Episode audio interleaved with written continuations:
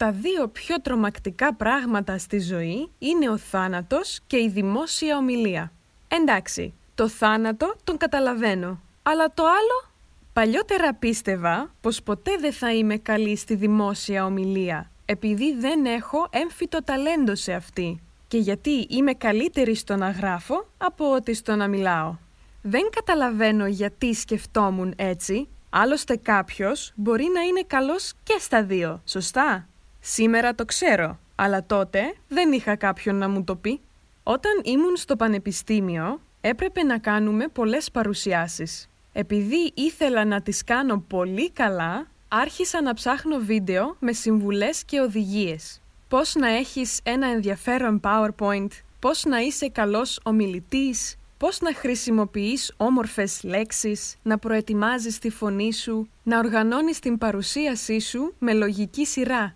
Όσες περισσότερες πληροφορίες ανακάλυπτα, τόσο περισσότερο μεγάλωνε το ενδιαφέρον μου. Άρχισα να αναρωτιέμαι. Στο σχολείο και στο πανεπιστήμιο μας ζητάνε να κάνουμε ομιλίες και παρουσιάσεις, αλλά γιατί δεν μας διδάσκουν πώς να τις κάνουμε? Τελικά, κατέληξα να μαθαίνω περισσότερα πράγματα για το ίδιο το public speaking, παρά για το θέμα που έπρεπε να παρουσιάζω στο μάθημα. Ούψ!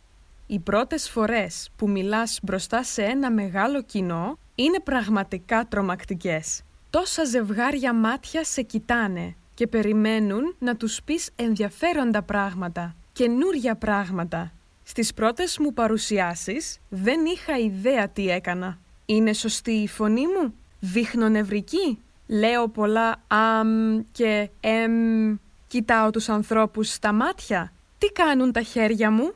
Θυμάμαι τι πρέπει να πω. Τόσα πολλά μικρά αλλά σημαντικά πράγματα που δεν είχα εξασκήσει ποτέ. Μετά το πανεπιστήμιο δεν ασχολήθηκα με το public speaking για πολύ καιρό, μέχρι που μία μέρα συζητούσα για αυτό με ένα φίλο μου. Του είπα πως γενικά δεν φοβάμαι να μιλάω μπροστά σε πολύ κόσμο και πως θέλω να βρω κάποιον δάσκαλο ή κάποια ομάδα για να με βοηθήσει να βελτιώσω τη φωνή μου και να μιλάω καλύτερα. «Σου βάζω μία πρόκληση», είπε ο φίλος. «Ξεκίνα αυτή την εβδομάδα». Φυσικά δέχτηκα την πρόκληση. Εννοείται πως δέχτηκα την πρόκληση.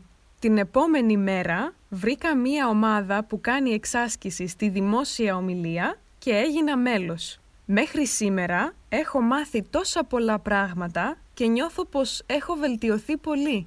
Το αγαπημένο μου TED Talk είναι αυτό του Julian Treasure με τίτλο «How to speak so that people want to listen».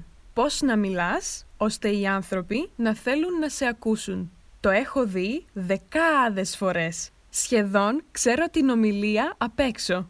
Μία άλλη αγαπημένη μου ομιλία είναι το TED Talk του David Phillips. How to avoid death by PowerPoint. Πώς να αποφύγεις το θάνατο από PowerPoint. Ένα κανάλι που επίσης σου προτείνω για να εξασκήσεις τη φωνή σου είναι το VoiceOver Masterclass του Peter Baker. Πάντα χρησιμοποιώ τις ασκήσεις του πριν ηχογραφήσω τα επεισόδια για αυτό το podcast. Ο Πίτερ είναι φανταστικός. Σήμερα ξέρω πολλά πράγματα για το public speaking και τις παρουσιάσεις και χωρίς αμφιβολία έχω ακόμα πολλά πράγματα να μάθω. Όσο περισσότερο εξασκούμε, τόσο καλύτεροι γίνομαι.